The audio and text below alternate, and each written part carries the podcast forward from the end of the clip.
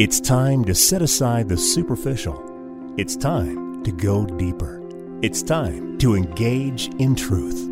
Here's John Bornschein. Well, hello, everybody. Welcome back to Engage in Truth. This is John Bornschein. I'm a senior pastor of Calvary Fellowship Fountain Valley Church right here in Colorado Springs, and I'm excited that you're tuning in again today. We are continuing a very special series as we've been talking about apologetics. It began a few weeks back as we were studying about the famous atheists and how they were individuals who uh, claimed that they had understanding of the deep things of mankind and, and the psychology of man, and ultimately they had no answer, especially at their final days and their final breaths. There was no hope.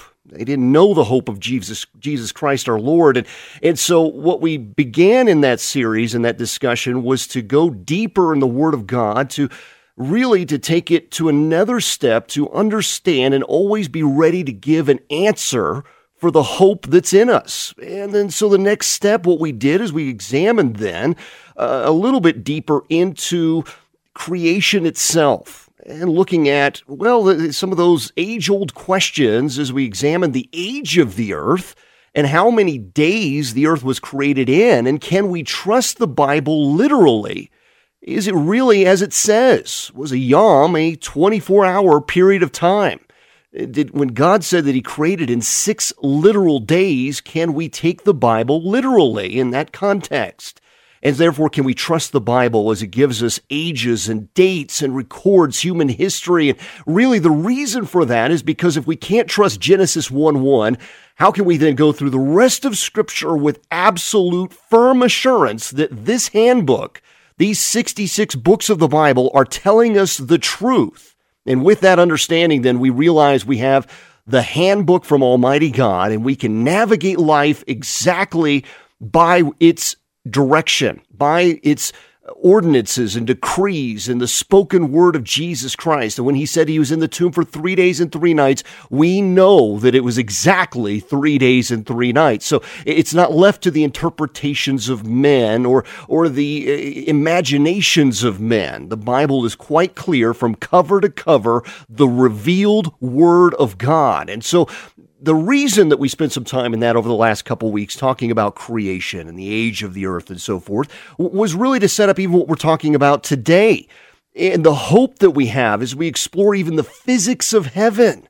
Oh, it's a wonderful discussion to have because as we go into funerals, yes, I know, even during this particular season, as we have those difficult moments, those sorrow filled moments, even yet, despite the fact that we're in a joyous time of year and Christmas, there are many who are struggling and suffering. And as a pastor, I could tell you there are a number of funerals we're already preparing for, and there are people going through those struggles. We look at those as moments of graduation great celebration of 1 Corinthians 15 as we see that we are transformed in a blink of an eye, even as we are graduating with a new vessel to explore and enjoy eternity with our Lord. And then Revelation 7, and when we see this multitude that can't be counted before the throne of God. Yes, these moments of celebration we long for, look forward to. And that's why, as we were examining the time and duration of this earth, it's important then for us to understand that to be absent from this, ba- this body is to be present with the Lord forever and ever. And so in this season, it is especially a joy filled time to turn to Scripture and to understand the greatest gift that was ever given through Jesus Christ our Lord to give us redemption and hope. And yes, through repentance, we would know the Lord. And yes, we would know the intelligent designer who has created all because our dangerous mental state is often to elevate ourselves and to de elevate God, and through all of the conversations that go on around us, where they're elevating men and all of our uh, just you know global consciousness and and the world wide web and trying to create God out of what man has devised and de-elevate the creator. My hope today is to elevate him to the position where he rightfully deserves in our lives to be God over all that he holds everything together. Yes, every cell, every breath is a gift from Him. And so let's just look at this today of the physics of heaven and be excited by this. And not to give you just sort of a scientific assessment of this, even though I geek out over these things, but rather to put our eyes on the author and perfecter of our faith and to realize how awesome it is to, to consider his ways, to dwell and ponder on him and to think about how awesome he is. That's what the series really is all about, the awesomeness of God. And so if you've missed out on those prior broadcasts, you can go to calvaryfountain.com. That's right, go to calvaryfountain.com and you can download the prior broadcast, share them with your friends and family alike. That's our hope and prayer through this. Now, let me take you to Revelation chapter 7, verses 14 to 17 for just a moment. Here's what we read. So he said to me, These are the ones who come out of the great tribulation and washed their robes and made them white in the blood of the Lamb. Therefore, they are before the throne of God and serve him day and night in his temple. And he who sits on the throne will d- dwell among them. They shall neither hunger any more nor thirst any more. The sun shall not strike them nor any heat. For the Lamb who is in the midst of the throne will shepherd them and lead them to living fountains of water, and God will wipe away every tear from their eyes. This is the hope that we have in Jesus Christ. Not hope maybe, but hope assured. So is this statement that I just read to you a statement about heaven or about earth? This is the question. Day and night, they worship him in his temple. Well, after the thousand year reign of Jesus Christ in Revelation chapter 21 that we talked about not long ago, God creates a new heaven and new earth, and there is no longer a temple for God is the temple. Let's read that for a moment. Revelation 21, 1 to 4. And you can see how closely it resembles what we just read in Revelation 7, 14 to 17. He says, Now I saw a new heaven and a new earth, for the first heaven and the first earth had passed away. Also, there was no more sea. Then I, John, saw the holy city, New Jerusalem, coming down out of heaven from God, prepared as a bride adorned for her husband. And I heard a loud voice from heaven saying, Behold, the tabernacle of God is with men, and he will dwell with them, and they shall be his people. God himself will be with them and be their God. And God will wipe away every tear from their eyes, and there shall be no more death, nor sorrow, nor crying. There shall be no more pain, for the former things have passed away. Now skip down then to verses 22 to 27. Here's what we read. Listen to this. But I saw no temple in it, for the Lord God Almighty and the Lamb are its temple. The city had no need of the sun or of the moon to shine in it, for the glory of God illuminated it. The Lamb is its light. And the nations of those who are saved shall walk in its light, and the kings of the earth bring their glory and honor into it.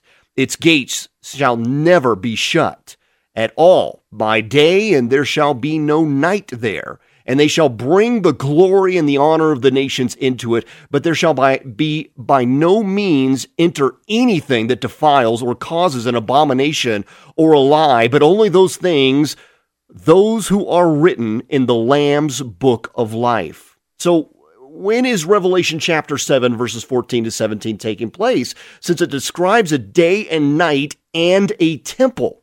It could either be happening now in heaven or during the thousand year reign of Christ, or is it written to try to help us understand with our limited understanding of a place that is without time? And that's really what I want you to understand here today because we talked about the six literal days of creation. Our minds struggle with the complexity that God breathed in a very short period of time. We struggle with that. There has to be more time. We limit ourselves. We limit the complexity of life by time. Time then rules over the minds of men, and we are limited in this construct. But our God is not. He is atemporal. He is outside of time. He rules over time and space. He created them all. Therefore, when he breathes, he breathes immense complexity instantly. There is no delay with God. He chose to create in six days. That's why I want you to think about the physics of heaven here with me for a moment. How do you describe then the chronology of time in heaven in a place where there is no time? I mean, what is time after all? Time is this component quantity of various measurements used to sequence events, to compare the duration of events or the intervals between them, and to quantify rates of change of quantities in material reality or in the conscious experience. Did you get all that? That's the definition of time.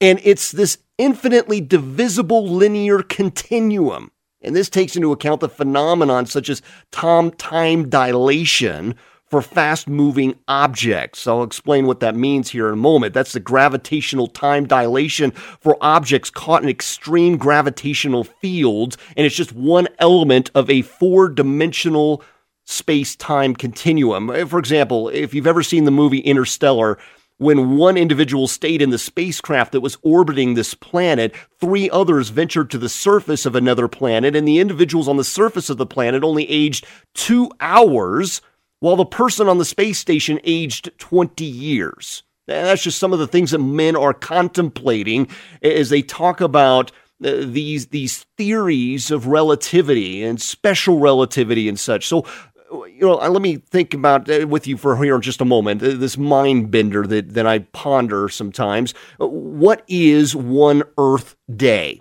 Well, one day is the time it takes a planet to spin around on its axis and make one full rotation. Now, here on Earth, that takes 24 hours. But on other planets, one day is very different. It only takes nine hours on Jupiter to complete a day. On Mercury, it takes 1,400 Earth hours, if you will, or 58 Earth days to complete one. Now, there are 365 days in one Earth year, which equates to 8,760 hours, not accounting for all the leap years. That means that if in my life, in this body, most likely, you know, if I eat well enough and drink glacier water, maybe I'll live 90 Earth years. And by comparison, I'd only live for one and a half years on Mercury if Mercury on the same orbit around the Sun as the Earth, while using the same measurement of the planet's current rotational speed on its axis. So the variables in all of this, and I've probably lost you. I'm just going, I'm going to have to re listen to that. And that's okay. Again, go to calvaryfountain.com. We can also send you all the notes on this. But the variables are matter, gravity, distance, and light, all of which were created by God. And we track time because all things in this universe decay. It all decays. It's a process, this, this aspect of entropy, which is part of the second law of thermodynamics. So we need a fixed measurement, a standard cog, if you will, to measure the decaying process. By thus, our Earth's rotation on its axis as the orbit around the sun is our measurement.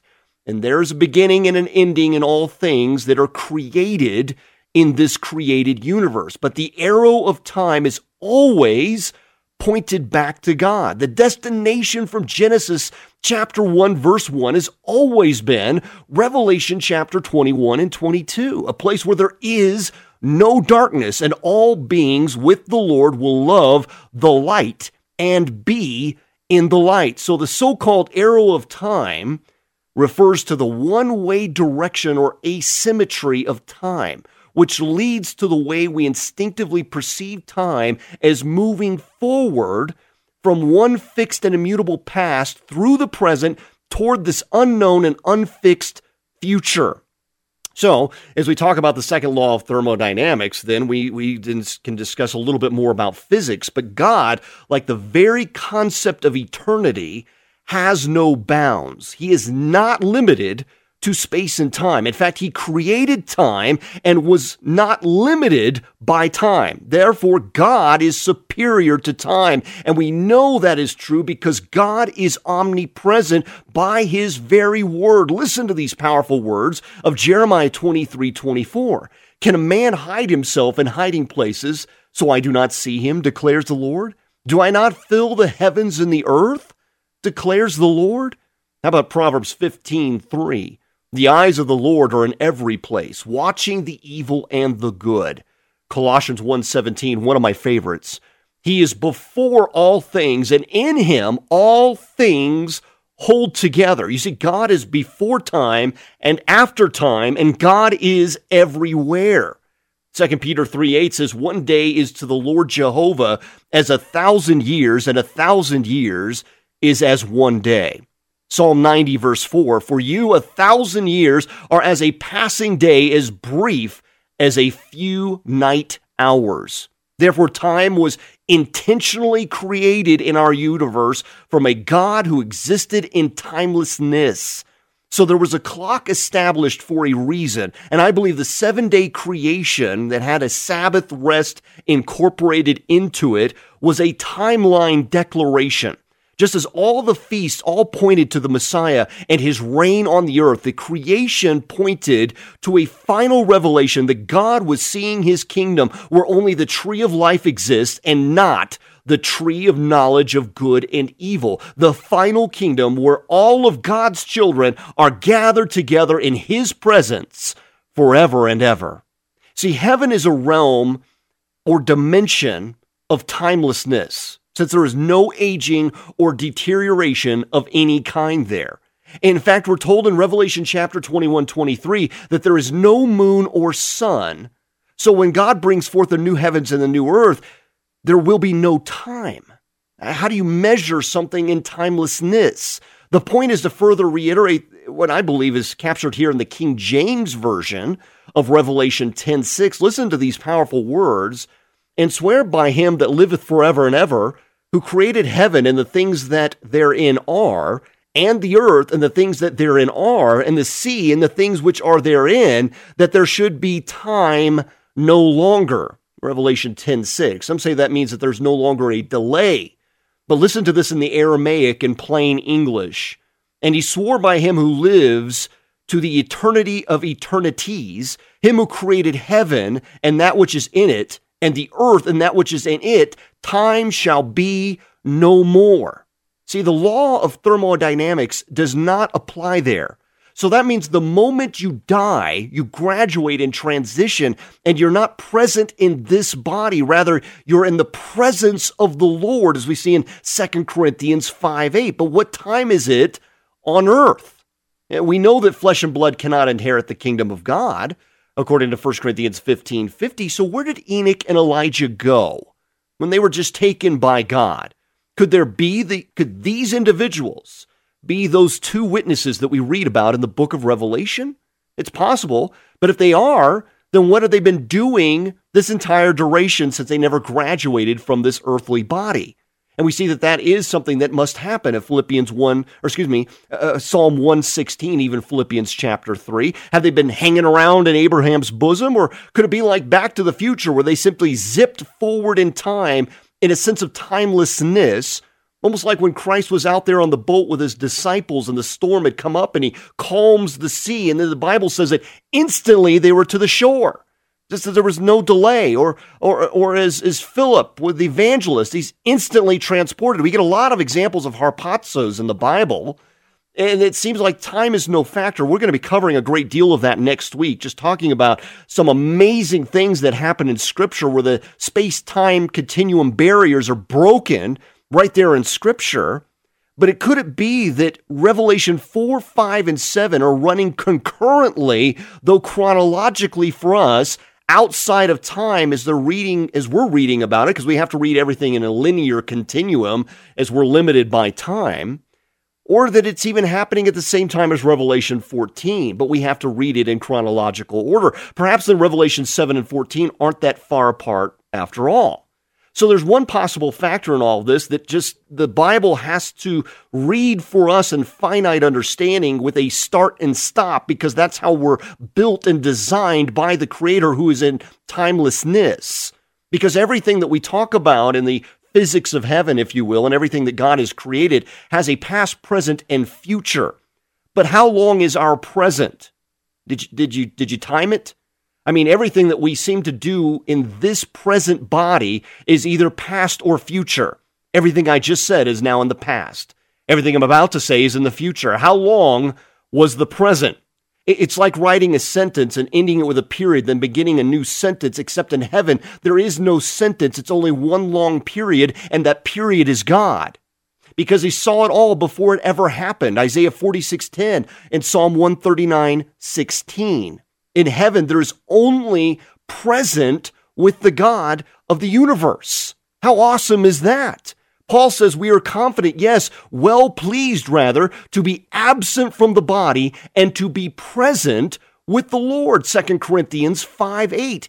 We cannot have that here on earth, but we have it to look forward to forever with the Lord God Almighty. So, by this definition, eternal things are not contained in time, measurable by time, or even affected by the passage of time. And this is where we understand then the atemporal nature of God and truly being outside of time with God. But He is incorruptible, immutable. And yes, even we who will be with Him are still the creation with the Creator. So 1 Corinthians 15 53 says, For this corruptible must be must put on incorruption, and this mortal must put on immortality. So even though we'll be with God forever and ever in his atemporal presence, we have to understand that he is always going to be the one who's superior to time, and we who are created in his presence in an eternal body are still the created being with the creator. Now, we're just getting started on all of this. I mean, because we have so much to cover in the meta tauta and the understanding of the things that are to come in the book of Revelation. The point of this entire broadcast is that we just bask in the awesomeness of God for a moment and recognize that as we try to de elevate God and elevate ourselves by the measurement of the things that are created within the construct of that which is created, we miss the awesome splendor of God as defined in His scripture, that He is outside of time. There is no limitation to God. This is why God can do the impossible. Nothing is impossible for Him. And so, in this season, as we celebrate the greatest gift of all, what we have to understand is that gift was given for a reason that we would know him and spend eternity with him and have our mind blown all the time as we bask in the goodness and glory of God. I don't want you to miss that because in the noise of the Christmas season, we can spend it on all the wrong things, really delighting in how we've decorated our homes and all the wonderful gifts we've given to someone and and miss out on what this is really all about that God came in flesh to dwell amongst us, to give us hope and life eternal, to be with Him forever, ever, in a place there is no time. And there's no measurement of time. There's no need for that because we dwell with Him forever and learn from Him forever and bask in His goodness forever. And it's an amazing story, and I don't want you to miss that. And so next week, we're going to spend even more time on it as Dr. Steve Ford will be back with me here in the studio. We talk about the physics of heaven and we geek out together. And I hope you enjoy that with us. Again, if you've missed the prior studies, this is a broadcast of Calvary Fellowship Fountain Valley Church. Services are at 8 a.m. and 10 a.m. on Sundays. And you can learn more at calvaryfountain.com. Please go there pick up these podcasts, these broadcasts, and more, all the sermon notes. It's all there for your use. We want to equip the saints for the work of ministry. And in this season, I want to encourage you also that as you're trying to make your Christmas plans, we would love to worship with you. We do have a free shuttle service. So reach out to us at calvaryfountain.com. We'll come pick you up so that we can worship together. And this coming Sunday, in fact, we're talking about why Jesus is named Jesus. We're going to talk about the betrothal period of Mary and Joseph, who Joseph was. Last week, we covered a little bit about the genealogy of Jesus, the powerful description given to us in Matthew chapter 1 and Luke 3, and understanding the genealogy of Joseph and Mary and how it all perfectly orchestrated the need for the virgin birth of Jesus Christ our Lord incarnate. And so I, I, want you to be encouraged this time of year as we celebrate Christmas. Let's let's understand why we do that and the details behind it. Always ready to give an answer for the hope that's in us. Again, I want to thank you for your consistent participation in this broadcast, listening faithfully week in and week out. And again, we want to encourage you with God's holy word. And so if you just need someone to encourage you, get on the phone. Call us today, 719 382 1 1. And you can reach us at Calvary Fellowship Fountain Valley Church. We want to thank you for listening again today to the Physics of Heaven Part 1. We'll continue our study next week, and then over the next couple weeks, we'll be talking about that Christmas message that you might expect at this time of year. Let's keep our eyes on the author and perfecter of our faith. Let's learn more about Jesus Christ our Lord, always ready to give an answer for the hope that's in us. And I will assure you then, when you face that day, unlike those famous atheists who had no answer, no hope in them, the more we study about the Word of God, the more hope we have and the more confident we are in our faith. God bless you, my friends. Take care.